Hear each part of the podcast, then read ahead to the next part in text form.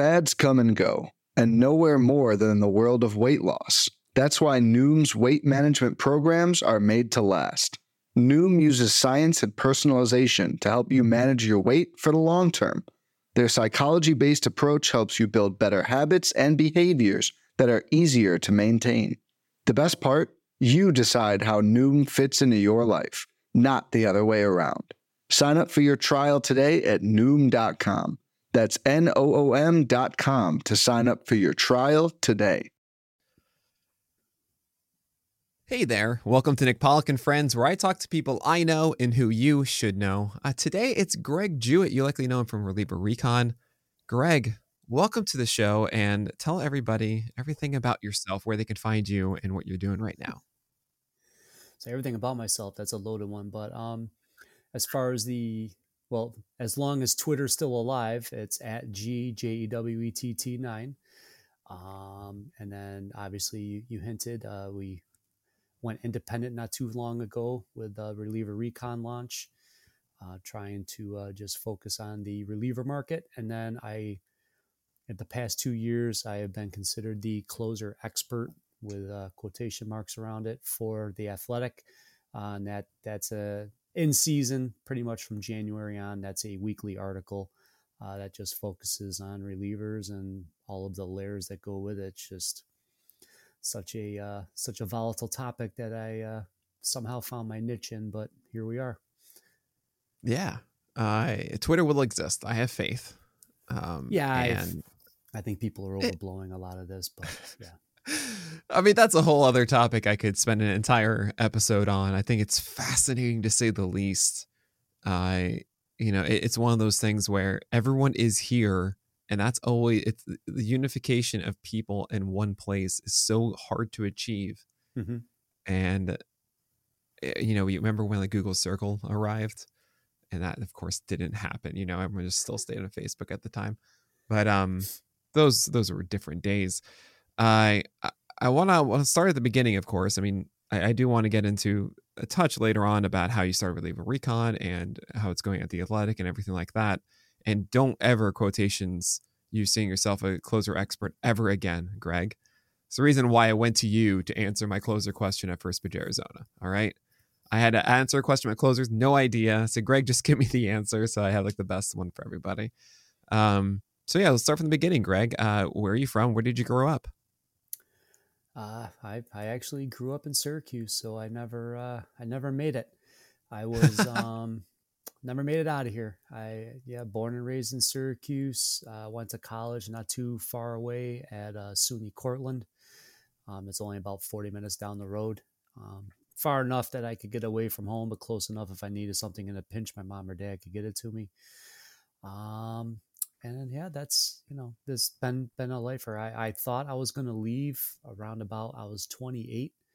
Um, mm-hmm. My buddy was moving to Carolina because his whole family was starting their migration there. Like uh, his brother went there, got a teaching job, uh, which I was not able to get immediately out of college up here in Syracuse. It was tough, and then um, yeah, I, we were gonna go, and then I uh, you know, I decided to to stay up here, and then you know, I that was back when I was uh, dating Alex's mom and whatnot, and then uh, yeah, that just kind of kept me here. So luckily, I had my son here, and uh, you know, raised him as a single dad from 18 months on. But um, he oh, was, oh, wow.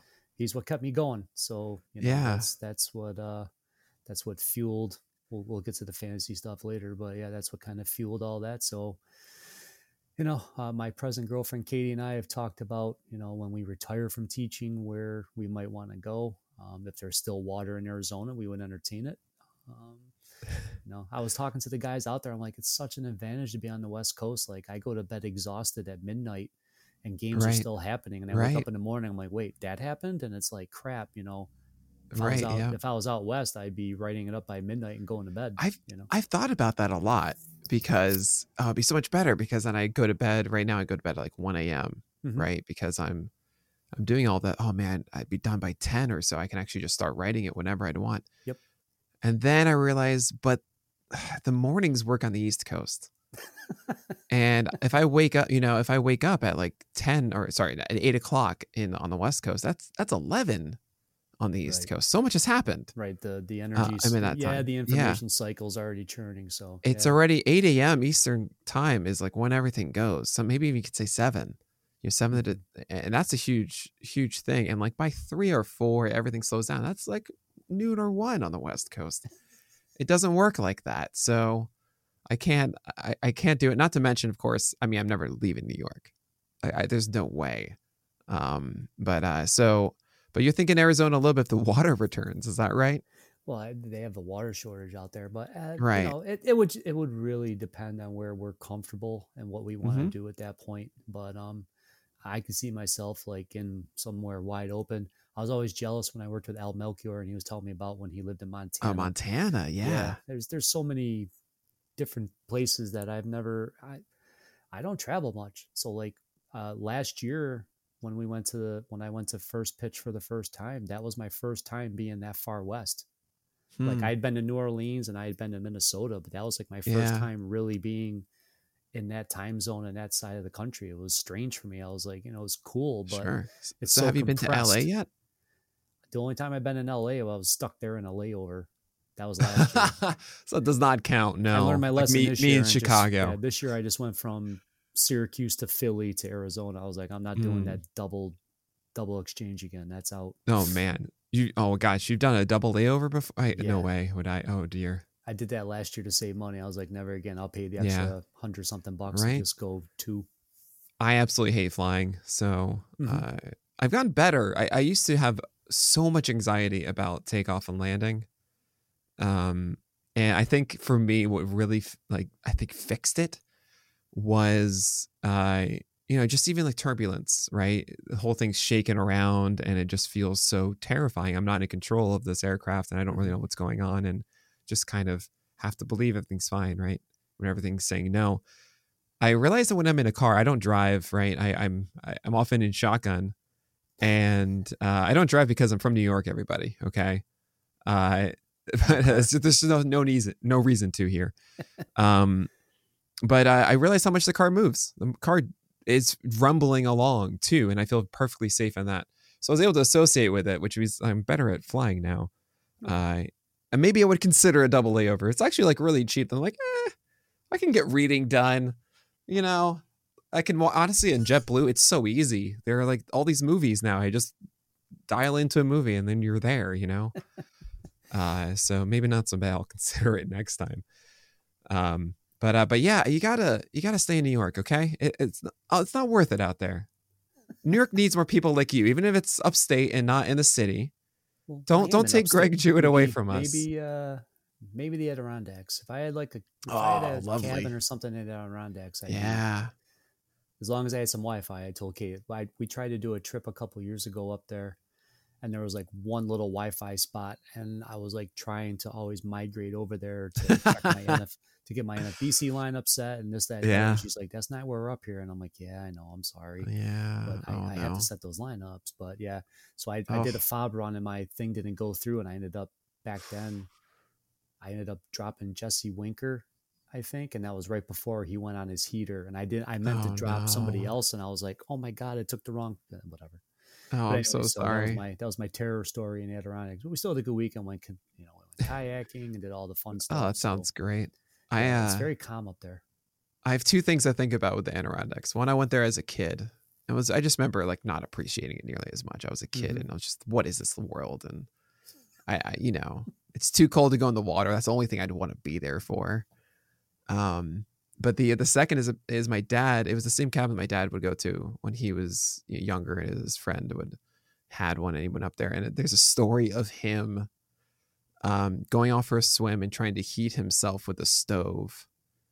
I'm so sorry, Dad. And um, trying to get closer to it, and he had his back Mm. facing it, and it wasn't his back that burned um, against the stove, and he had to go to the hospital. because he touched it and he was just oh boy and like him in the car like laid face down you know it's all i think about it oh dad oh man that's not he won't listen to this it's fine y'all um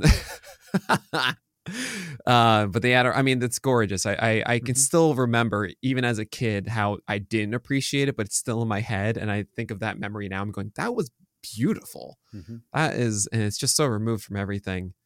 Um, and I appreciate those moments because I'm in the city. I have the other extreme of being so hyper involved that when you, and I don't like anything in between. I just like either it's big country, you know, just lost in it, or, or moving in a city. Otherwise, it's this. What do we do? Like, why am I here? you know, um, it's not. It's not the same for me. So, when you were a kid growing up in Syracuse, what were the the dreams and aspirations of Greg Jewett? Well, first I was going to play for the Yankees, but that didn't come to fruition. um, I kind of decided, I think, in even like junior high, I was like, my parents will always come home from parent teacher conferences, and the teacher's like, oh, they think you'll be a good teacher. So I kind of Oh. internalized that, and I, I decided that I was going to be a, a teacher. So, um, it, it didn't all go to plan because on my original destination, I went to Geneseo. Um, but then when I got there, I was only 17. I was an October baby, so I was young. Um, Oh, I yeah, right. 18 till my freshman year. Um, that was back before they advised you to hold boys back. Yeah. so um, the first couple of classes I went to, and the teacher's like, "Oh, we don't have an attendance policy," and I was like, All right. yeah so i don't have to come to class and my dorm was like uh it was like four girls to one guy in the dorm so you know i'm in this brand new place and i don't have responsibilities so i figured you know high school was pretty easy i didn't have to go to class i'll just show up on test days and uh, get my c's and move on and uh, Right. yeah so i was packing my stuff up in december after failing out and that was a pretty quiet car ride with my dad you want to talk about a terrifying car ride Oh my God. I was the I was the first person on his side of the family to go to college. oh and wow. I, I lasted three months. So um, I picked myself up off the ground. I went back to community, our local community college. Um, I made up all my stuff. I, I graduated in a year and a half with my two year degree. So I did Oh, stuff that's in the great, summer. yeah. Got all caught up. I was working probably 30 hours a week at the local at the grocery store I worked at in high school Mhm. making extra money and um, yeah so you know then i went to cortland and i was literally in line to be a history teacher because i always i had great history teachers in high school so i'm like i'm going to teach history and then i was i was right next door to the line for phys ed and i was starting to think i'm like wait a minute you know i like coaching um and then because then i became i was going to be i'm going to be the next billy martin um, i'll be a manager Oh yeah. not a player you know, I'm not Right. going to be a player. Look at my body. So I was like, all right. So if I do phys ed, I get my coaching certificate. Plus, I don't have to wear a shirt and tie every day. And then the nice thing about phys ed is I can have five of the same. Like today, I had five classes doing a fitness thing, but all five classes are at different levels, so they're not the same class. So I'm like, it's cool. So all right, I'll do phys ed. I can wear sweats. I can coach. So I switched lines and did phys ed at Cortland, which um, you know just changed the whole trajectory of what happened with me. So that was that. So then, uh, yeah, went to Cortland, got the degree there. Um, on the last year of my teaching certificate, I got the job at um, where I teach now, Christian Brothers Academy. I coached there since 1993. Oh And then, wow. uh, I got the teaching job. Well, I, I got I started coaching like before I had my official degree. hmm Um, so, anyways, uh, it all shook out. So, that literally was the providence that I got the job teaching there. So then I've been teaching. This is my 21st year of phys ed, and uh, I'm still at the same school. So you kind of, you know, Oh man. So you're a there. staple. Yeah. Yeah, my son, my son graduated from there as well. So that was Mhm. nice. That was a nice perk. He got to go there for free, even though it's a private school. Yeah. That's And- wonderful. and, that's a um, huge yeah. deal. I coached. I ended up coaching volleyball there for 21 years. I coached softball for 15. Um, we won sectionals in both, a state title in volleyball, and now I'm I'm coaching the modify, but that's like seventh and eighth grade. But um, it's fun because it's the fundamentals. I like teaching Yeah. the game now. I don't have time for the varsity. The varsity season's far too long. So the when my son was playing travel hockey, um, the modified fit our schedule better. So I just moved down and uh, we have fun. So you know. So what is the modified? modif- Like I said, it's seventh and eighth grade. So Yeah, okay, um, it's okay. like junior high. So Right, basically, alright. I'm I giving them the foundation to move up to JV Uh-huh. or varsity. So Right. I I I, I think that was for us. Was it just middle school? I guess it was Probably just a just middle, middle school baseball team. Yeah. Okay. Uh, I didn't know if there was like modified meant there was something that was. Oh like, a no, there's nothing different. made. I mean, it's yeah, just okay. yeah, just what it's what we call it up here. It might just be junior high or whatever you want to refer. Gotcha. to, Yeah. but Right. Right. Yeah. Junior like, high. That sounds. Yeah. So like sounds yeah, right. my baseball. That's when my baseball career ended. I I was supposed to be a baseball prodigy, even though I had a nickname of Spanky growing up because I was the chubby kid. No. Pretty good at baseball. Oh yeah, yeah. It- it ended eventually, but um, that was a stigma I always kind of carried with me. But Huh. um, yeah, I made seventh grade baseball, did decent, and then in eighth grade, the um, the coach wanted to teach me a lesson because um, I, I, I there was a whole thing happened with basketball. I mean, you've seen me in person. I was never meant to be a basketball player, but I got cut from eighth grade basketball, so I tried wrestling for like a day, and I was like, wrestling is not for me. No offense, it's a great sport, but it oh just- yeah. it wasn't. no, there's wasn't no for me. Um, Yeah. So I quit wrestling, and then the the wrestling coach so happened to be the the junior high baseball coach. So um, when I came out for baseball in eighth grade, he cut me to teach me a lesson about quitting, which I don't understand What? that lesson. So. Um, well, the the funny thing was, so I I didn't make baseball, so I went and ran track, lost twenty pounds, no longer was called Spanky, but then Right. I never played baseball um, competitively again. Can you believe that? All this time I've spent writing about watching baseball. Um, I stopped playing in eighth grade, and because a, a coach had vin- to be vindicated. Yeah, a vendetta against you. Unbelievable. and then the the funny part, I'll make this quick, was um, years later, my friend that moved to Carolina, I I Mhm. subbed one night on his, you know, slow pitch softball league, Yeah, sure. But- you were the but- ringer. Yeah. but down there in Carolina, yeah, it was it was big time. I mean, so Hmm. his third baseman played third base at um, at uh, South Carolina. I mean, that's D one. Yeah, you know. that's huge. Yeah. yeah. So so I had a pretty good game. So at the game, he comes over. He's like, "Hey man, where'd you play college?" I was like, um, "I was like, I haven't played since eighth grade." He was like, "What?" oh man. That- so it was at that moment I realized maybe I made a mistake, but I, don't know what would have happened. But you, you can't Oh, change those things. But it's just funny those ripple effects. You know? Yeah. I so lost much weight, and can- I was like, you know what? I'm just going to run track because I lost weight and I feel better about myself. Yeah, there you go. That's good. Uh, there's so much I can relate to you about here. Uh, I mean, I I quit judo, not wrestling, Mhm. after like, I mean, I was six. I was six. It was like first grade or something. I took judo, and I didn't really like it. But I remember on like the day that they give you their stripes for the thing, hmm they listed off everybody except me. Mm. And then I my I was like, Mom, I didn't get any stripes. And so my mom went to the teacher and said, Oh, he gets three yellow ones. If you have a marker, you can do it.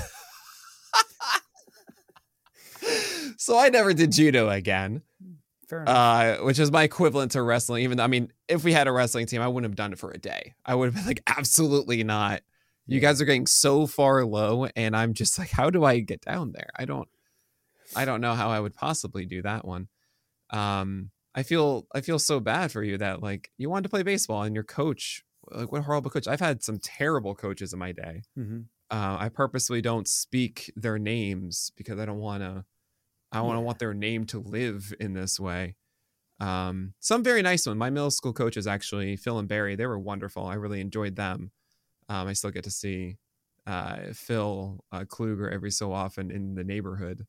Mhm. Uh, but I mean, you have a volleyball team that you still coach, uh, 13, 14 year olds, I assume then, or maybe it's like 12, 13 year olds. Yeah, I mean, yeah, yeah, between twelve is- and fourteen. So they're they're high energy, and Mhm. there's they far outnumber me. It's I'm coaching the seventh and the eighth grade by myself. So you're talking we Yeah. got 27 um 27 personalities in the gym for an hour and a half, and then when we have games, Yeah. but yeah, they're Is it, is it co ed, men's, girls? no, it's just it's women's, it's girls, okay. just girls. I I should say boy gets to girls, men's, women's. Um, but I, I, I mean, I coach. This is gonna be my tenth year coaching 13, 14 year old basketball. It's just rec. Mhm. Uh, I'm so excited. The the the the tryouts are next weekend, and I can't wait. Uh, it's I haven't done it since pre-COVID because you know it, it Oh. shut down. Um, and so 2000, I actually, I came back from First Pitch, Florida. I had to leave it early um, which was really annoying because there was going to be something that morning I was excited, but no, I had to, I had to take like one of the first flights out because I had my game at five o'clock mm. that day, which the playoffs, the quarterfinals. We were like the best team, say for one other, and this was the quarterfinals, right? So it's like essentially like the one versus the eight seed, right? Mm-hmm. And in like the fourth quarter, my team just was choking and they would foul us. We couldn't hit a single free throw, and the other team was just hitting everything and everything. We're up at like 15. We lose uh, at the buzzer when we have the ball. We try and inbound it. He just accidentally passes it to the other team. They shoot a three, miss it. Guy gets a rebound and puts up a layup, and we lose, like at the buzzer. And that is the last moment I've coached. and that was that was March sixth, two thousand and twenty. Oh wow! And and uh, or maybe like March 1st actually or something like that and I'm just like waiting and waiting and waiting for another chance to like prove that I'm not that bad of a coach. I swear. We won 3 years in a row before that. Um, but you've been doing it much longer than I have. Um, and I wanted to just pick your brain for a second about let's say you're in my shoes, you're or you know anyone that is maybe getting into coaching, like what are your tenets of, of, coaching? What are the things that you you know insist you do in practice or uh, how you talk to them and, and how you coach? Like what would you what kind of advice uh, would you give?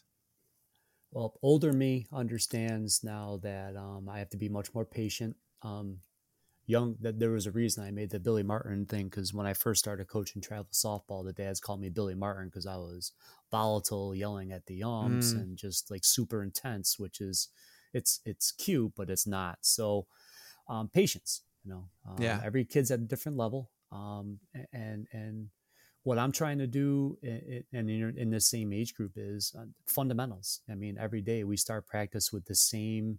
I do the same boring stuff. They have to do bumps off a toss. They have to do sets off a toss. They have to do what I call a hard set, where they throw it at you like a soccer overthrow. And yeah, so it's just we do those same 30 reps every single day. I'm like, once you get done with that, then you can bump and set back and forth. So I know you're done, pepper, and, and then we start rolling through. And, and I do, I do variations of the same drills, and all I'm trying to do is simulate game action. And, and I just try and I try and do stuff through the drills that simulate games, and then um, at the end we usually play queen of the court which is like 3v3 and they get all excited and they want to be oh, the yeah. team that's the winners and they and they have fun but they're always like i remember last year a few times like how come we never scrimmage like six on six and i'm like because scrimmaging in practice is boring and they're like well we want to scrimmage so one day i was like all right well you beat this team i'm like they were pretty good i'm like you beat that team i'll let you scrimmage the next day so they win so the next day i let them choose up their scrimmage i let them you know i had two captains they drafted teams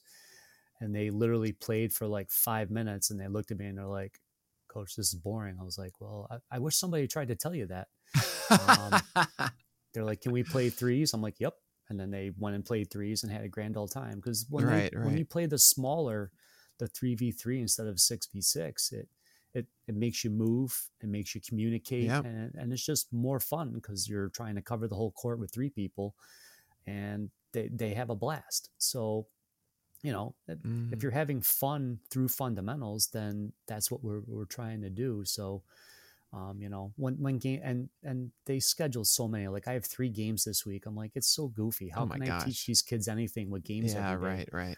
Um, but it's okay. You know we'll get through it. So i i talked to the kids about stuff today and then i had a couple conversations. Like there was a girl that in practice is fantastic and then once the ref goes up on the stand she acts like she can't play volleyball and I was hmm. like, I said, I need, like, I was watching do stuff. I'm like, I just watched you do everything fundamentally correct. You can bump, you can set, you can spike. I said, but once we put a team on the other side of the net, I feel like you're focusing on, I don't want to make a mistake, and then you're making three. And I was yeah. like, I just need you to have fun. I go, take this, what you're doing in practice right now, which is fun, and just try and pretend to do the same thing in a game. Just have fun. I'm like, I'm not going to get upset if you miss a ball but I want you to be active and go for it. And, you know, just, just play. You right. Know, that's all. I'm like, no one cares. And I, I've, I've tried to say this over and over. I was like, no one's going to ask you if you're on varsity volleyball. Hey, what was your modified record? They don't care.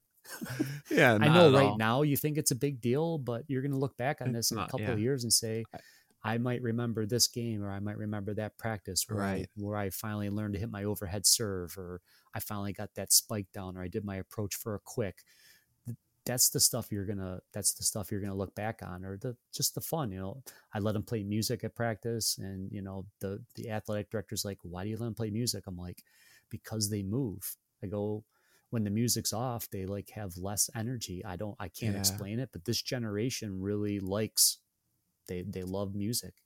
I Yeah. played music today in the fitness center. The kids are bumping out their things. They're doing their workouts for 45 What, seconds what music are you playing?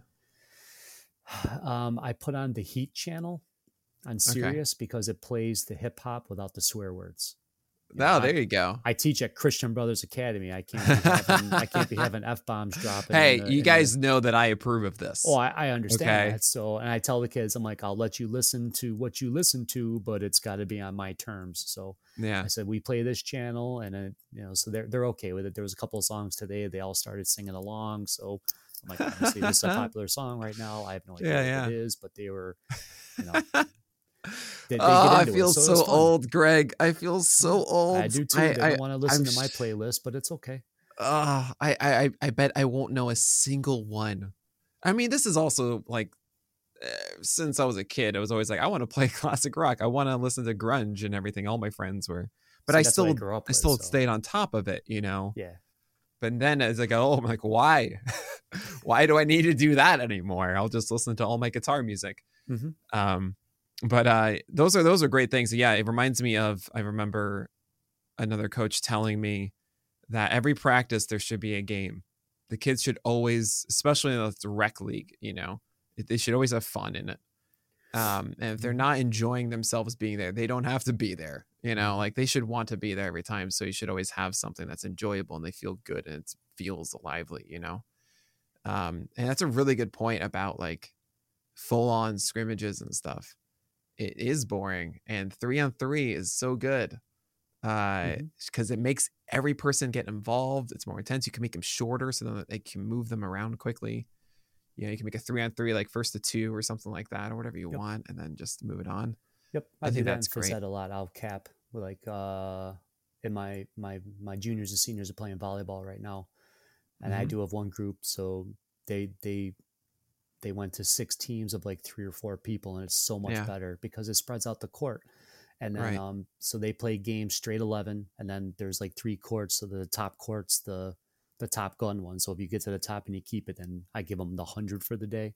Um, Right. But they, you know, they get after it, and they're, you know, they they talk smack, and they're just they're Right. just moving and going, and that's all I want. If if they're Yeah. moving, I'm happy. Man, I might I might also take your advice on the music thing. Uh, I think that's a really good idea. I have a my assistant coach is uh well was for three years. Uh, Keep in mind this was eighth and ninth grade. So I had a kid I coached for um I coached way back in my first year when he was younger and then I moved up. Mhm. And then he joined and I that league after and then I uh coached him for two years and then he became my assistant coach for three years when he was still in high school. That's and then he went to college and now he just re- now he just graduated. So now he's out of he's like an adult now. Mhm. and he's going to be my assistant coach. I haven't seen him for three years.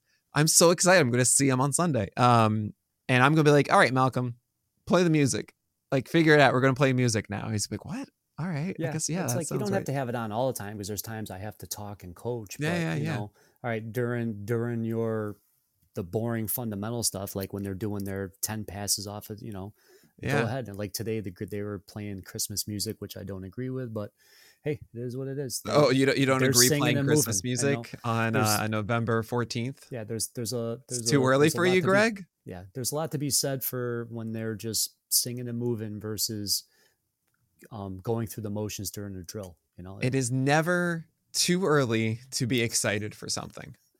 Let the joy breathe, Greg. If they if they Yeah, want to yeah, yeah, to listen to Christmas songs right now and and watch Christmas movies on Netflix and everything, let bless them. That's wonderful. I'm so happy that they get excited by it. Don't let don't don't shrivel that. Don't I don't. didn't. I just I let him play it. I s- Um, those thoughts were in my head. I didn't uh, verbalize them. I have a couple other things I do want to mention, but first we do have to take a very quick break. When it comes to weight management, we tend to put our focus on what we eat, but Noom's approach puts the focus on why we eat. And that's a game changer. Noom uses science and personalization so you can manage your weight for the long term. Their psychology based approach helps you build better habits and behaviors that are easier to maintain. And they help you understand the science behind your eating choices and why you have those cravings. Noom's personalized courses are easy to follow and will help grow your confidence with tools you can put into practice on day one. The best part? You decide how Noom fits into your life, not the other way around. And based on a sample of 4,272 Noomers, 98% say Noom helps change their habits and behaviors for good. Try Noom today and see the results for yourself. Sign up for your trial today at Noom.com. That's N O O M.com to sign up for your trial today. Okay, so uh, a little bit more just about the coaching part. Um, there have been things along the day. You mentioned routine too, about like, hey, this is what we do every day or so. Absolutely.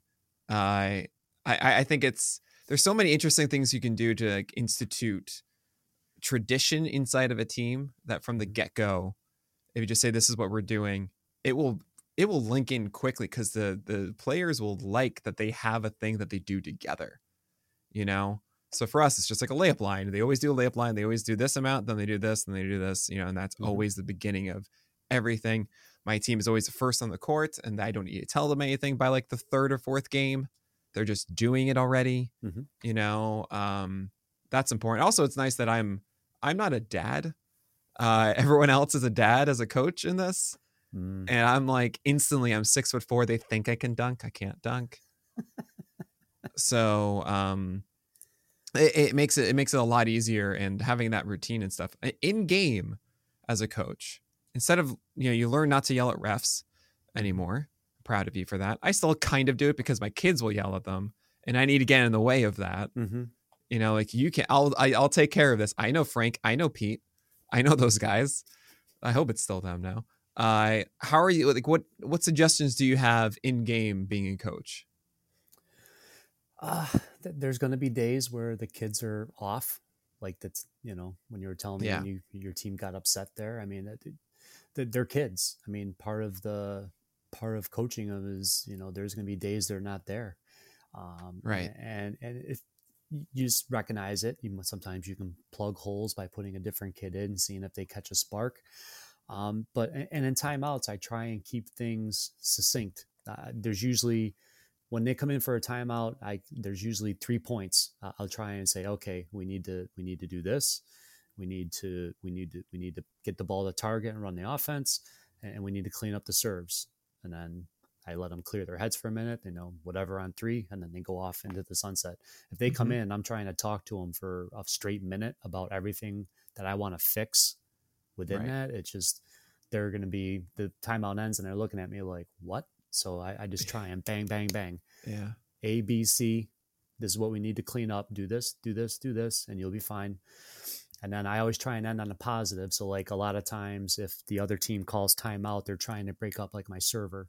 So yeah. if if my kid's going out to do the serve, and I'll, I'll be like, all right. So when you get out there, watch for them to dump the ball to try and get momentum back. I'm like, after Grace makes the serve, be ready for this you know, I try and plant the seed. So it's like, so yeah. you could say, hey, after so and so makes the free throw, we're going to run the press or do whatever right, we're doing. Right, right. You know, I, I, always try and walk them out with something that's, and I don't want the kid thinking, I can't go miss this serve because coach called timeout. I'm always like, after you make the serve, we're doing this. Oh yeah, right. That's good. About, oh, I like that. I want them thinking about what what's going to happen correctly, not what could go yeah. wrong. That's a really good. I like that. After you make this, not say you're going to make this. It's saying after you make this. Yeah. That language is really good. Love that. Um, I try to, I try as best as I can to be less of everybody something. Uh, if I call a timeout, often it's it's just to you know I want to fix one thing, mm-hmm. or like slow momentum, sure and stuff. But I'm always winning, so uh, it's. I'm kidding. Uh, no, it, about targeting one thing per person. So if I call a timeout, I'm telling something to the point guard, I'm telling something to guys in the wings. Mm-hmm. Either it could be just like you're doing great with this. I, you know, you're doing wonderful. You don't keep doing what you're doing, right? Um, and uh, to me, games are you know that that's where I really get to them. Those are the little teachable things. Mm-hmm. Hey, when he's when he's coming off of that elbow, you need to shuffle one extra step over early to make him cross it over to the middle or something like that, right? Um, those little adjustments, and then they make it, and I shout the next possession like "Great job" as they go down mm-hmm. or something. Like that to me is all of it for the most part. Just support, make tell them the thing that they do. They will get practice at it, recognize it when they do it, and then just go great, and that's it. Mm-hmm. You've you've done. It's you move on to the next thing, right? Yep. Um. Ah, man, it didn't really sink into me, Greg, until this. Like how close I am to coaching again. Anyone really? It doesn't matter what situation you're in. I'm sure in your local community that everyone needs more coaches, more volunteer coaches. I mm-hmm. guarantee mm-hmm. you. Do it. Yeah, unless it is so rewarding. I cannot express it enough. They'll be lucky to have you. Uh, you'll feel weird about it at first. You will screw up. I keep screwing up. I'm sure Greg doesn't, but I do. No. Really, really no jump into it. I think it's wonderful. Um, so I want to want to transition uh, in from here. You are, you have this, this great situation going, um, and uh, you talked to me about your uh, your son being involved uh, as well. What was he playing? What is uh you know was he playing a volleyball as well? Oh no no he he um he was following a baseball path and I was a little jealous. He was playing mm-hmm. for like a travel team up here called Sports Zone. Um, they were pretty good. Um, he was a very good hitter. Um, he was, you know, he was a good ball player. Uh, I enjoyed watching him play. But um, at age 13, um, he, you know, it was it was baseball and hockey were his main two. And after, you know, I'm not independently wealthy, so he can only do one travel sport. And so after 13, the season was okay, but you know, he was like, Dad, I, I think I'm more passionate about hockey. And I was blown away that my 13 year old could look internally and say, you know what, I want to make a change. So he's like, I'd rather pursue hockey uh, as hmm. far as travel than uh, than the baseball. So I was like, okay. And it's tough because in Syracuse, if you're playing what they call house hockey, that's that's not travel. Um, that's it's less expensive. You get less ice time, and you get like a half of ice for practice instead of the full rink. Oh wow! So the kids okay. that play travel get a little more. They get yeah. coached up more. So to to do it at 13 was a tough transition, but we we did mm-hmm. it. Um, and he got cut from a couple of the first teams he tried out for, and that's part of the that's part of the travel game. Um, but then, um, st- stupid dad, without any realization, I signed him up to do a Hamilton College camp and I just thought it was like you know I coached volleyball camp there years ago, and right. I was I was like, oh, the hockey kids, it's cool, they get to skate, whatever. Yeah. So I signed him up. He he was um, a freshman, mm-hmm. so I, I didn't really think about oh, the birth year thing. So, anyways, so I'm I'm going to drop him off for the summer camp, and um, you know he was going to be overnight buying you know staying with roommates in a room, which was cool at Hamilton College. And we, we get in there to get in line for registration, and the guy in front of us is wearing a Massachusetts state champ T-shirt, and I was like, "Uh oh, what did I, what did I do here?" So oh, come no. to find out that the camp, you know, it could be up to twenty year olds because oh that's oh the gosh. age out year in hockey. So I had my my fourteen my fourteen year old signed up oh in this camp, God. but um, it, it worked. So again, Providence so he, he did okay. He the first day was a little fast. Um, the second day he got a goal and his team went bananas cheering for him because he was like oh, the youngest. Great. He was yeah, the second right. youngest guy there. Oh my god! Of the whole camp. So you're talking six teams of like 20 guys. Yeah. That were up to 20 years old. Um, so anyways, during one of the games, my sister the next day she called me. She's like, I don't know. She's like, somebody kept talking about Alec up in the crowd. I'm like, whatever and this is probably a highlight and maybe my worst parenting moment ever. So the, the one of the teams in Syracuse called the Syracuse Stars, and it was like a team that you know Alec always dreamed about being a part of. Uh-huh. Um, they had a scout at that at Hamilton, so when we got home on um, on Sunday night, on Monday he was at his mom's house. And the scout called up and he said, "Hey, you know, I liked what you did at, at the uh, Hamilton camp. Would you be interested in, in playing for the Stars?" Now, I mean, this is a big jump. So, I mean, it's, it's, um, I think back then it was about 5,000 a year to be on the uh-huh. team, uh-huh. you know, to yeah. cover travel and the coaches right, fees right. and whatever. Um, so that's much different than when I was paying like 750 for house. So I'm a, I'm a processor. So when you tell me something, I need to like chew on it and then I can Sure, react yeah. accordingly.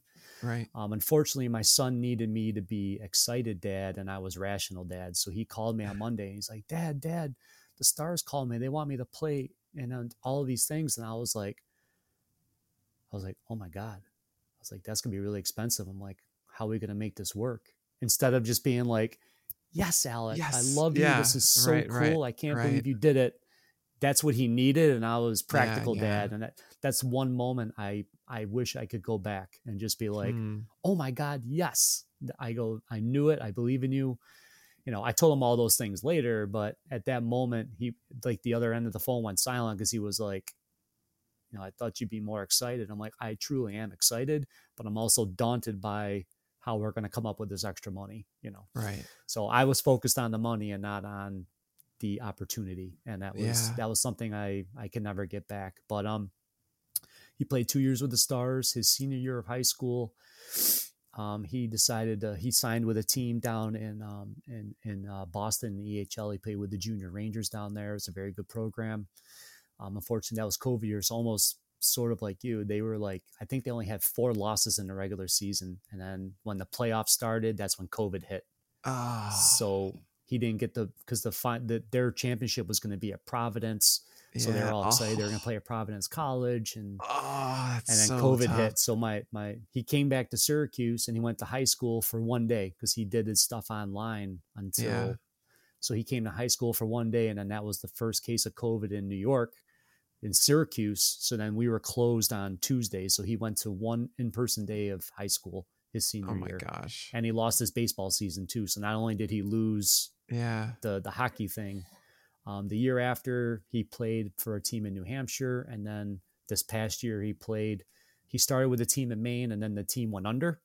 So um, he he was able to catch on with one of his former teammates from the Stars and played with a team in Fort Wayne, Indiana, which was tough. But um, just because when he was with the Stars, and even when he played on the teams in um, in Massachusetts and New Hampshire, I was at most or all of the games. Like they always call me hockey dad because I was always there. Like all these other dads, whatever. I sacrificed. I would stay in hotels. I would go to the games and, and Oh, I would that's just be there. Um, but when he was in Fort Wayne, that just wasn't going to happen. Um, Yeah. I did see his last like full game he played in the playoffs. Um, I took a train on Saturday night at like 10 in, the, 10 in the evening all the way out to Fort Wayne. So it was kind of good. I slept most of the way and then I woke up at 8 a.m. in Fort Wayne and he picked me up to the train station. I got to watch him play that game. Um, we have pictures of it. And then unfortunately they got upset the next weekend. They had a chance because I was like, all right, next weekend you guys win and I'll see you at nationals. And then they got upset. Um, and so that I watched his hockey career end on TV. So I just wept like a baby at home. Oh. Um, and uh, yeah, but that those are five years I would never trade. And Yeah. the fact that he's um, decided not to play anymore um, Mhm. just made it all the more, you know, all those little trips like stopping at a greasy diner. We would, I would always find these little hole in the wall places with great food for low prices and taking his teammates out to dinner. And Yeah. those, Oh, those are the memories that we can never Yeah. ever take away. So yeah, Absolutely. so this year's been tough because I'm used to running around and I'm like, so what do I do on the weekend? So luckily two of the two of the girls I coach on volleyball play hockey. So I was Mhm. asking them today, I'm like, hey, let me know when your next game is. I might stop by. Yeah. Oh man. I mean, that, yeah, that's kind of the appeal of of coaching basketball too. It's like, well, it's baseball off season. It's perfectly done, where it ends in March, early March, and then great. Now, you know, what do I do on the weekends when you don't have to write an SP roundup? Well, I coach basketball. You know, um, those that that sounds wonderful though. I mean, I'm really happy that you had this medium too to be able to connect with your son, um, and uh, yeah, and give him the support that he needed.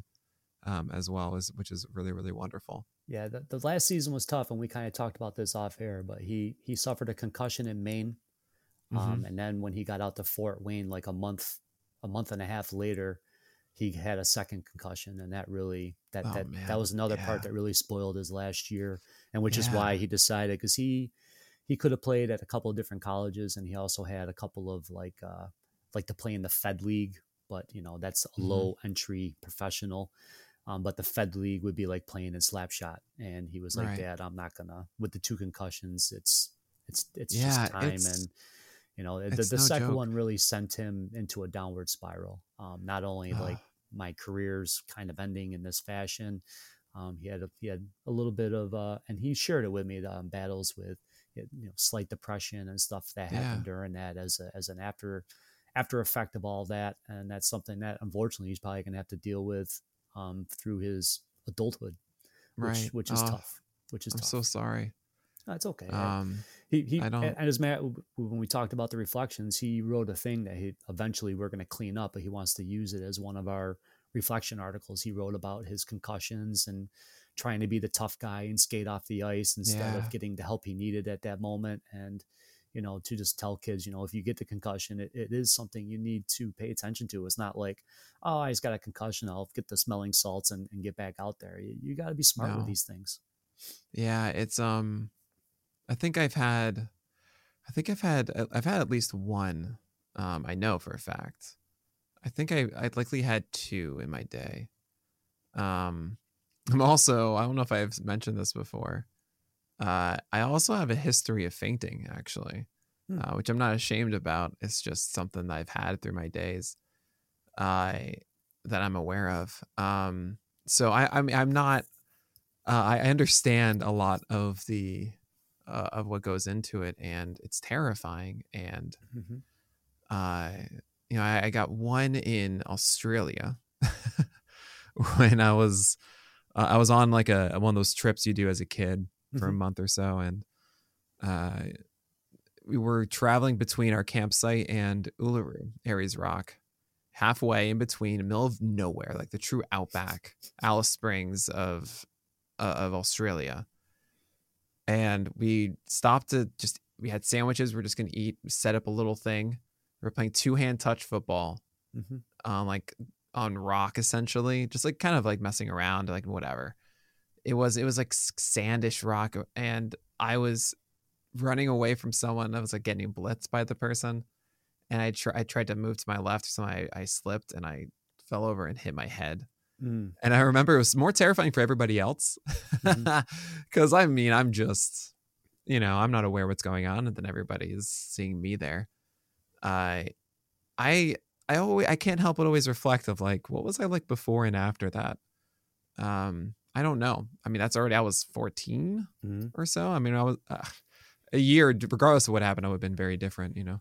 Mm-hmm. Um, another time I was playing football. Stupid. I was I thought I had an interception and ran collided straight into somebody just looking at the mm-hmm. ball. Just two hand touch in the park. I stopped playing football. Everybody, football shouldn't exist. It's terrible. Uh, it's a it, football shouldn't exist because of all the concussions you don't hear about, right? But it is a real thing, and um, you know, it's just more in the whole tune. I, I mean, I, I think I've been. Uh, it's been wonderful to see the outpouring of mental health awareness over the past just five years, even. Mm-hmm. Uh, that was not present when I was a kid. No, no, I, um, I wish I, it had been. Yeah, I, I'm. I mean, I'm officially diagnosed as having anxiety now. Uh, and I didn't even know I had that until like 29, 30 years old. And it just explains so much. And oh, there would have been ways to to help with that. And it would have helped many things. And it's fine. I'm okay. I was able to, you know, uh, figure out my own solutions for for a lot of it. But there's so many more people that have something way worse than that, or mm-hmm. that don't, you know, uh, it's such a thing. It, it's such it's it's shocking to me as if it's uh, it's, it's such a stigma and it's a, it's a shame or something. It's not. It's so normal. And um yeah i'm i'm i'm sorry to hear the effect it's had on your son. Um and uh, i just you know i'm i'm glad to hear at least it sounds to me as if he doesn't treat it like a stigma of any kind.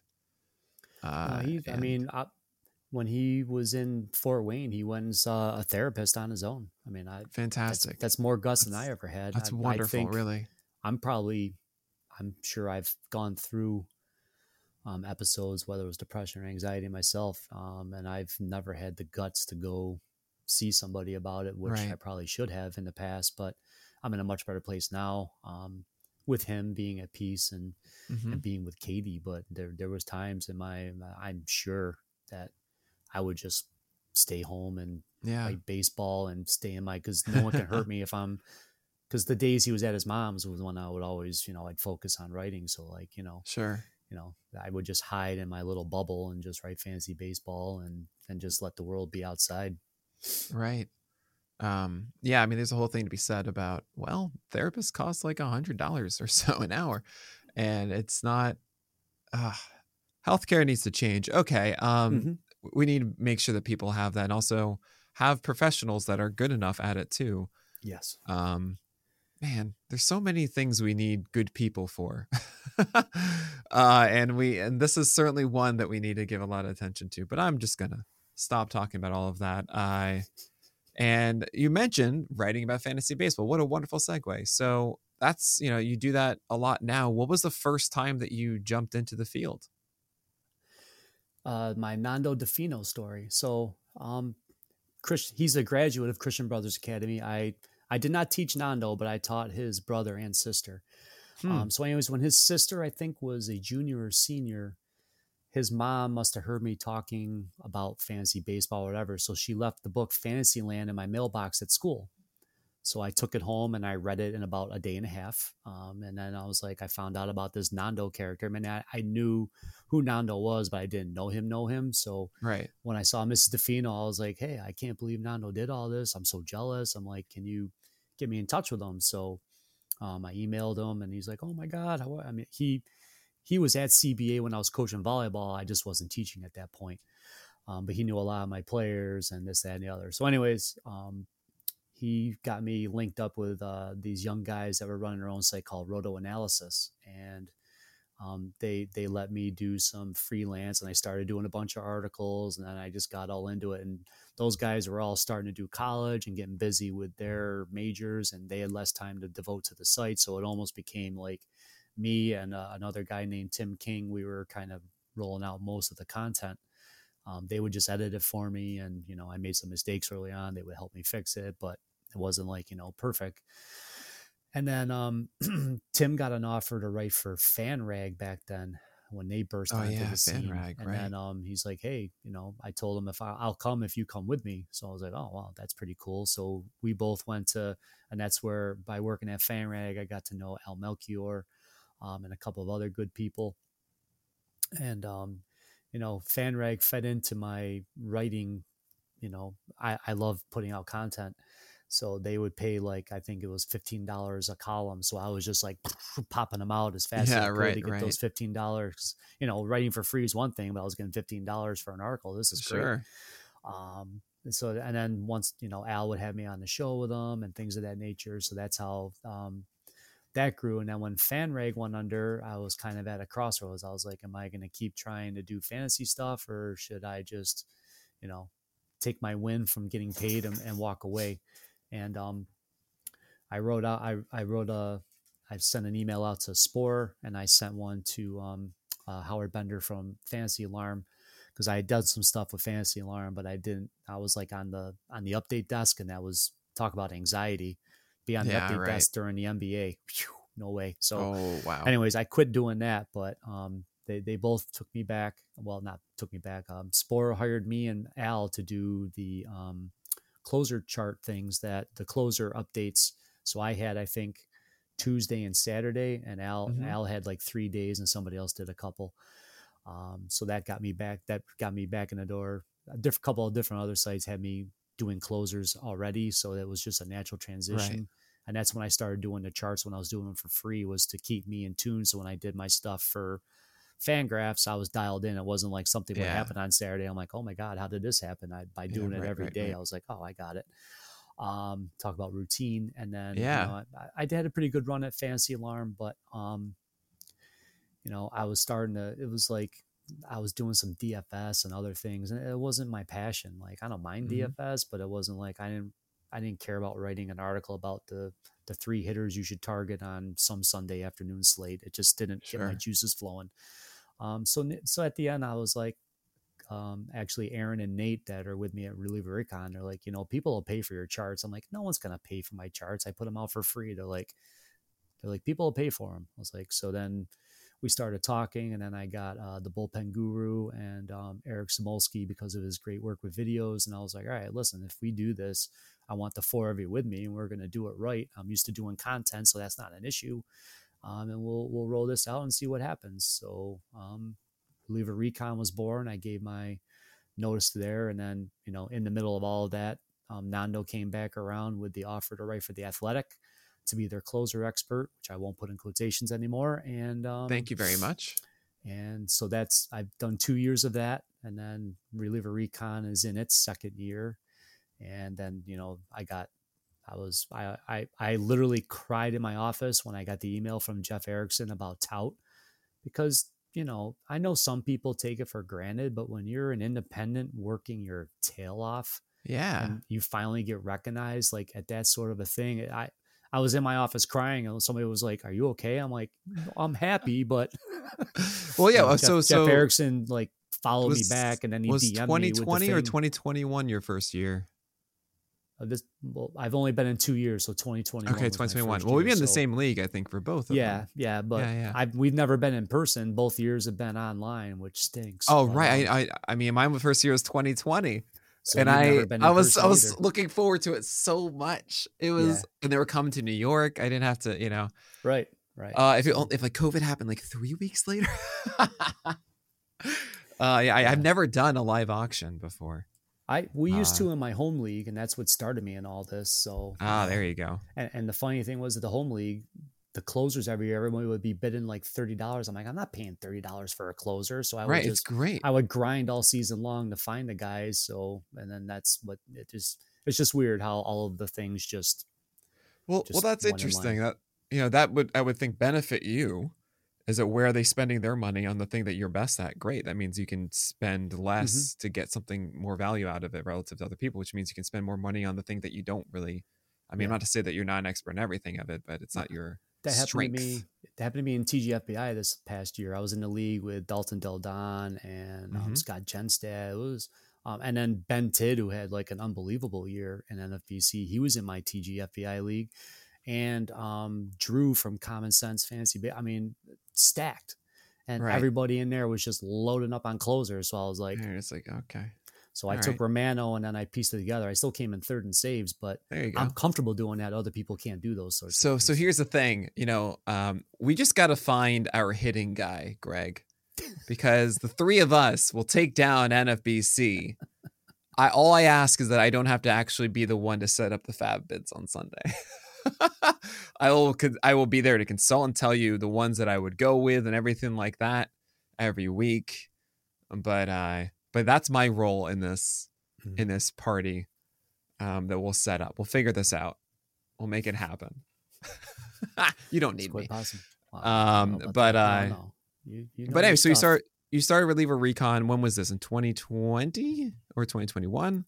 Um, we started in October of last year. Okay, We put out Oh, some free content, and then Yeah. we we went live in November. I mean, fantastic. and it's been. I mean, today's the 14th. I've already between me and Aaron, we've already posted a team. We do a year in review just to kind of look back on what happened to kind of Sure. Yeah. set the tempo for next year. So we've already put out one a day in November. Mhm. Um, I've done a coffee. I've done two coffee and closers. I went on Sunday. I went through just kind of like the early ADP fused in with the the steamer projections, and it's just fun. I'm like, just Yeah. use the steamer projections for what they are right now. It's just a baseline. Just, right. but you know, and and um, Rob Silver and I were talking. And I know we were talking at one of the games, and you know, he's like, watch what happens with Hader's ADP when Steamer comes out, and everyone realizes that Josh Hader's Josh Hader and not Yeah. the person who had a one month um, bad Uh, results disaster. Yeah. going through going through a very complicated birth of his child right. being traded from the only organization he's been with for all those years from Milwaukee. Yeah. I mean, I mean, Milwaukee's at, at the end of the year, guys. uh, I mean, at the trade when the trade happened, guys like Devin Williams were like, "Why are they trading Josh Hader?" I mean, Yeah. that that took a part of that team away. I mean, that was, you know, you, you can't understand what happens till you remove somebody from that situation. Sure. Yeah. Right. so with everything he was going through, it just he needed time to just heal. I mean, I you know, when I got divorced, that year was probably the worst year I coached. I was not a good person. Sure, yeah. You know, you're going through stuff. And Yeah. I think Josh Hader did that. And now, you know, people are like, oh, wait a minute. In the playoffs, he's hitting 100 miles an hour, which he doesn't normally do. He's he's he's free and happy. So you know, Yeah. Yeah. So anyways, Stuff- there's there's so like many that, things yeah. that go on that we don't understand. But yeah. Right. Alex Think Fast has arrived in the Nick and Nick Pollack and Friends show. Um, but uh and and what are your, you know, what are your goals and aspirations for it? Uh, you know, it, when you're doing this, um is there another step that you want to be reaching that you're you're you're chasing right now? Is it more of the Uh, same? No, I'm I'm I'm too old to do this full time. I don't think that's you know I I, I you never know. At a point, I thought I wanted to do this full Mm-hmm. time, but you know I. Then at the same token, then you sit down with your financial planner, and he's like, "Well, you'd be crazy to retire before this point because, you know, with the health benefits and things I would receive if I if I teach ten more years, I it'd be it'd be bad of me not to do it unless I Right, won sure. some unless I won some sort of big bonk of money, then I didn't need to teach. That'd be a different thing. Um, I'll talk to some people for you, Greg. yeah, I, I am. I'm very happy with where I am as far as the right. I mean, you know, it's it's tough. Like I was very nervous when I quit Fantasy Alarm because it's like, all right, that's that's money every month, and Sure. I know I have a place to write. Um, and to go out and do the recon on my own, it was it was a it was a leap I never would have taken. And I give my son credit for that because him and Katie, my my girlfriend right now, we've been dating almost three years. They were both like, do it. You know, it's it's time. They're like, you're not happy, go. You know, Right. Yeah. um, do it. And, and, and like I said, I, I never planned on it being as successful as it was, um, but here we are. So you know, it's and, and it's funny because everybody wants more rankings because of you. Um, Rankings existed way before I showed up, Greg. Nah, not with the volume. But anyways, I, I I'm like I'm not a big rankings guy. It's like okay, so if I put this reliever at number 15 and this reliever at number 19, that means he's the better fit for your team. Not necessarily, but people. Um, Aaron said it best to me. He's like, he goes, Greg, people want fish tacos. They don't want a fishing pole. Like I like it to be a fishing pole. I'm like, hey, I want to. Yeah, right. I talk about the leverage ladders. I like the way- yeah. what innings they're in. I like he that. like, he goes, oh, they just want to fish. They don't want to just want to be able to look at the fish. thing and go, okay, Greg likes this guy better, so I'm adding him. Right. And I'm like, Yep. That drives me crazy, but that's it's where It drives are. me crazy too. it it drives me absolutely insane. The I think the funniest thing that I, I've had experience wise with like my rankings and stuff is a Twitch user said during like my me making my rankings, I do it every week on on Twitch, right? In mm-hmm. season. Said, Hey, where do you have this guy? Or I think it was like, where do you have Shane Bieber? And I said, I, I think it's like right now it's at like 21. I don't know if that's going to stick or so. He goes, Well, is it going to be above this other guy? I'm like, Yes. And he goes, Thank you. I'm like, Yeah. Well, why? Wait, wait, wh- why? Because, oh, I bet my buddy $50 that he'd be above this guy on your list this week. and I'm like, But it doesn't matter. Like, this guy and hit this guy, like, they're pretty much the same. Like, it, does, you know, they're in the same tier. Somebody needs to be above somebody, but it doesn't mean that he's definitively better or something, Mhm. you know? You just, you know when you when you go out to dinner and you have to order something on the menu it doesn't mean that that's necessarily the best thing on the menu it's just like i guess i well i'll have that today you know Mhm. like they're all great um Yep. it's so funny to me and uh, but people just want them. They want to go. "Oop, yeah oop, they want to know the thing and do, you know like feel Nick have some sort here, of that's good enough for me." confirmation bias at times often uh but hey all right i'm i'm happy to serve and i'm sure you are too i oh that cracked me up. Um like oh god now i'm gonna be like involved in betting. This is great. Uh like hey next time dm me first so i can ensure that you win your $50 no i i would never compromise the list everybody please. I yeah what is um you know what were your ex- expectations? I mean you started a patreon is what it is. Patreon.com slash reliever recon. Go sign up and support greg and the crew. Uh what expectations did you have for it when you started Um, part of it was just to prove that we could do it. You know, I, I wasn't sure that people would be so in tuned with um, relievers. But the the nice thing is is um, bullpen guru he he does like a daily stream thing and it's but Mhm. it's so good. um, a, a reader like tracked his results and Yeah. because he would he would put out like, all right, if you're looking for a cheap win today, these are the couple of relievers that are going to take over for a guy who might not go five innings. I mean, he's Right. like dialed in. If you're in like a Yahoo head-to-head league, I mean, he's worth the subscription alone. If you're somebody Yeah, that just right, right. streams, um, you know, and then I do my closer chart updates every day, so I update the charts on the Google Docs, but I also do like a long form like thing. So like if I see a guy's like when Camilo Doval was throwing his sinker all of a sudden in August, which he hadn't done all season, Mhm. and then he started getting better results. It's like so I can do a little long form like, hey, Camilo's Camilo doing it ball. here, but, there you go. but then but then it also you know when I'm doing it again, like I say, when I do it day to day, so when I, I don't want to call it lazy, but I feel like sometimes when people are like, "Oh, send in questions," it's like they don't know what to write about. I, I don't, I Mhm. don't know. That that's how I like. There's a couple times like I don't know what to write about, so like, "Oh, let's put it to the reader questions," and I'm like, well, I don't really. This this is easy to answer, so I'm like, I'm just gonna. So by doing the stuff, I I, I I'm able to stay dialed in on day to day things. So like when Kimbrel's falling apart, or you know, every year Kenley Jansen goes through a blip where everybody's ready to throw him out as closer, and then he finishes the year strong. And right. you know, th- there's all these things, and then it just gives me what I want to write about every Tuesday for poor Nando or Brandon Funston, who has to edit the Leviathan I turn in every week. I mean, God bless the people who read my art. I mean, the stuff on the Athletic. I mean, it's it's long. I mean, I, when I turn them in. It's usually with all my pictures and things and charts Yeah. edited in. It ends up being like it's like a 15 page document I'm sending in to these poor guys. um, and I'm sure everybody loves it. Um, but but Greg, uh, thank you so much for spending all of this time uh, talking to me, getting to understand you way better. Uh, I've enjoyed this early and also indulging me with all my coaching stuff. Oh, Um, I'd, I'll talk coaching any day of the week, and I Right. appreciate you That's having me best. on and getting to know about you as well. I mean, this is cool. I mean, it's one thing to see each other first pat.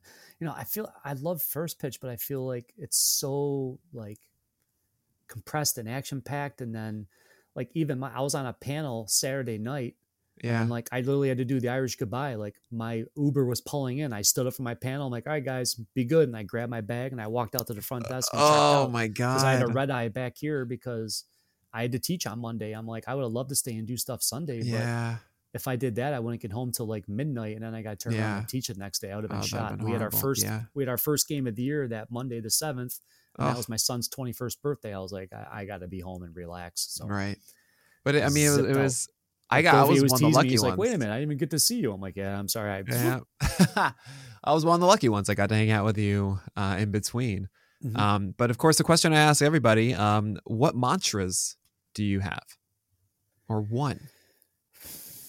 what I'm trying to get better at, and um, and God God bless. There's there's a teacher at CBA. Um, well, not even a teacher. She's the head of peer of campus ministry. Um, years and years ago, we would do overnight retreats, and I would help supervise because none of the guys wanted to stay overnight with teenage boys at this place out near the water. It was a, it's a beautiful place, but anyways, Yeah, but that's just no.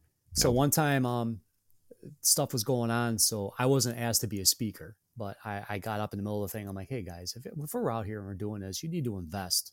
Invest. I mean, you've got all these people coming out here telling you these great stories. It'd be almost like what we're doing here, and I'm like, and you're just goofing around. I'm like, you know, stop being teenage boys. Take your walls down and and and invest. Invest in this time. Invest in each other, and get something out of this experience. So then the Mm, next year the leadership committee was like hey remember what mr jewett said we want him to talk so i always get to talk about lowering your walls and being vulnerable and and you know being kind and, and you know i'm competitive as there is i mean i'm super competitive like i was dming with frank when we were in the tout head-to-head finals and i realized i could have used a pitcher on monday and benched him over the weekend i didn't know that i played in that league for two years had no idea Yeah, I right? do that I know, was I so know. pissed and poor Peter You Chris was like, finals he's like, well, you made that. the Oh finals without gosh. knowing that. I'm like, yeah, Yeah, but right. I might have won if I had. Yeah, Frank um, won that league twice in a row now, and yeah, I'm really upset. and he beat me in the semis the previous year. I'm like, ugh. Super, I had I'm it that year. I'm super competitive, and I know Ariel was keeping track. Cause like Ariel's like, if you didn't beat me, I might have won. I was like, well, it is Yeah, well, what it is. But sorry, anyways- Ariel. If some butts were Yeah. candy and nuts, we'd all have a Merry Christmas. But anyways, um, just you know, you can be competitive, but you know, be good to other people. And Yeah. and, and and sometimes you do have to lower the walls, which doing this exact podcast is that the whole format of it. Right. Um and and, and accepting the accepting the risk, you know. I I was very risk averse. I, I would never ever take chances. So then, you know, recon for me was totally flying without a net.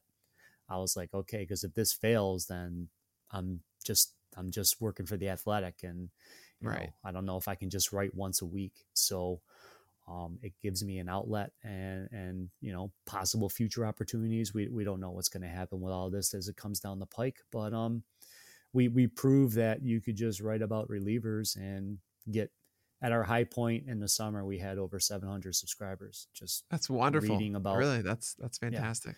you know and, and, and as a grassroots i mean we just you know and you know i believe in the quality and and, and what we put out.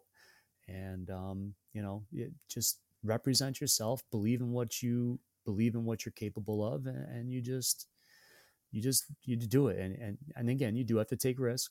Um and uh just put yourself out there i, I think that's the world needs more people willing to put themselves out there and, and be good to others There you go. I absolutely love it. I and Greg, really, thank you so much for being part of the show. Remind everybody uh, what you're doing and where they can find you. Um, so reliever recon's rocking. Um, you know, on the Patreon, you can find us in any any format there. We've already put out tons of content in November uh, to get us ready. Um, and, and and right now we're very NFBC specific. It's not, you know, we that is a lot of our membership drives the bus. Um, but you know, we we cater to all formats. But um, begrudgingly, I'll probably put out a rankings next weekend, just like a too soon, just whatever Yeah, you have you to do it, and then you correct it later. And, Yeah. And once the non tenders happen, we'll have a better idea of them. I mean, the market's already been thinned. I mean, hey guys, teams that are contending are paying for relievers. I mean, this isn't like, you know, Yeah, it is what it is. Rafael Montero could have been a closer, someone Yeah, else, but Houston Suarez. said we want him in the eighth inning. Um. So they they gave him closer money. You know, Robert Suarez took took took a big pay raise to stay with San Diego because they probably think they can't sign Hader next year. You know, Right. so Suarez, those were two guys we were saying early on that could be late stabs that have already absolved, but more things will happen. The non-tender will come around and uh, we'll figure all that out. But um, yeah, it'll be fun and uh, putting the closer puzzle together is always intriguing. And then I actually get to play in the main event this year, so that's going to be exciting as well. Oh man, I go won my kill it, main Greg. event qualifier, so um, I'm, I'm speaking of risk. I'm jumping in with all the sharks. So Let's do it. Uh, you don't need me at all. What am I even saying before? I'm I'm nothing. Uh, I, I need but, all the uh, help I can get. No, no. nah, get out of here. Um, but all right, that is gonna do for this episode of Nick Pollack and Friends. Uh, my name is Nick Pollack, and that was my friend, Greg Jewett.